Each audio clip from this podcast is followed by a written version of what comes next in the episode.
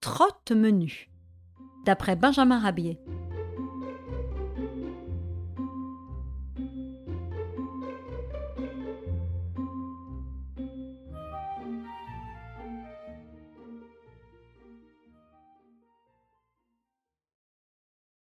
Trotte menu était une petite souris menteuse, prétentieuse et vantarde. À la croire, elle n'avait peur de rien. Moi, disait-elle, oh, je suis entrée dans la cage d'un lion. Sans doute, répondit une vieille souris, mais la cage était vide. Un jour, reprit Trotte-Menu, j'ai mordu la queue d'un chien de garde terrible. Tu oublies de dire que le chien était retenu à la niche par une grosse chaîne. Un matin que je me promenais dans la campagne, poursuivit notre souris menteuse, j'ai fait à un chat une peur effroyable. Tu exagères encore, lui répondit la vieille rongeuse. Pas du tout. Je dansais sur une corde lorsque je suis tombée à l'intérieur d'un gros gant de peau qui séchait sur la corde. Nous tombâmes, le gant et moi, juste aux pattes d'un chat qui, troublé dans sa somnolence, faillit attraper une jaunisse. Mais ce que Trotte Menu omit de raconter à ses amis, c'est son aventure de la casserole remplie de cire à cacheter. Elle exécuta sur la queue de la casserole un bond tellement maladroit que l'ustensile bascula, et voilà toute la cire non encore figée qui se répand sur elle avec une largesse infinie. Bientôt, au contact de l'air, la cire durcit, et voici notre malheureuse petite souris paralysée et soudainement transformée en statue. Les passants, qui n'eurent aucune peine à reconnaître en elle la petite menteuse, s'amusèrent follement de cette aventure. Un lapin qui se trouvait là eut pitié de la trop prétentieuse petite bête. Il la prit dans ses pattes et la porta sur la margelle d'un four de boulanger. La chaleur, en se dégageant du four, fit fondre la cire, et bientôt Trotte-Menu se trouva débarrassé de son importun manteau. Tu vois ce pneu? dit à son amie Grignotte la petite Trotte-Menu. Eh bien, quand le désir m'en prendra, je le percerai avec mes dents. Chiche répondit Grignotte. Trotte-Menu se mit en route.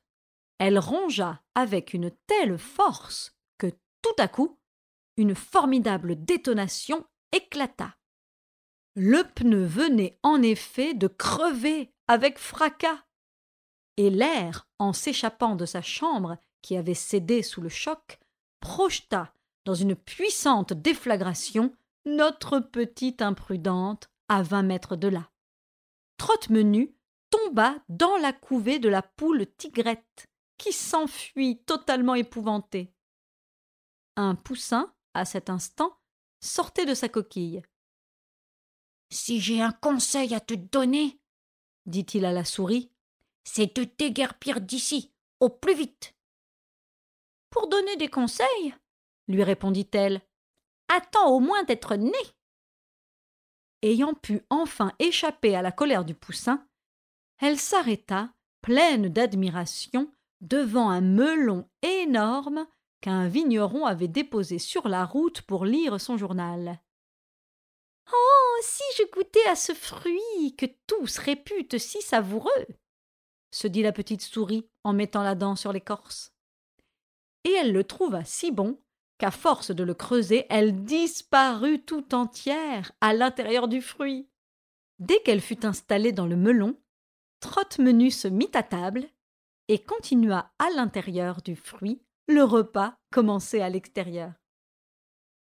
Tout alla bien pendant quelques minutes, mais tout a une fin, même les plus belles choses. Le melon, sous l'impulsion de son locataire improvisé, bascula et dévala sur la route qui était en pente. une dégringolade rapide, entraînant, contenant et contenu, vinrent s'écraser contre le mur de la ferme des éperlans. La souris était sauve, mais dans quel état? Les milliers de tours qu'elle venait de faire sur elle-même avaient détruit son équilibre.